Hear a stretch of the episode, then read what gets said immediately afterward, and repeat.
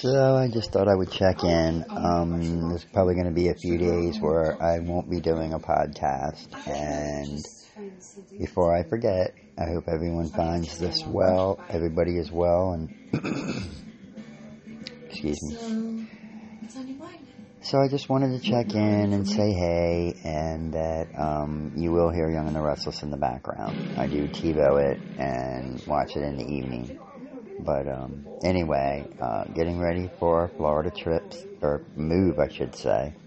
Um, this weekend, I'm going to be doing like the final packing, um, figuring out what I'm going to need for like the last week, whatever.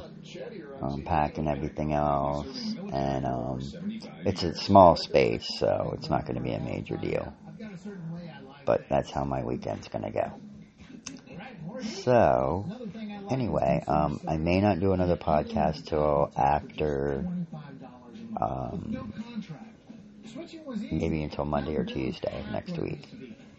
So, anyway, thank you for your time, as always, and uh, have a great week.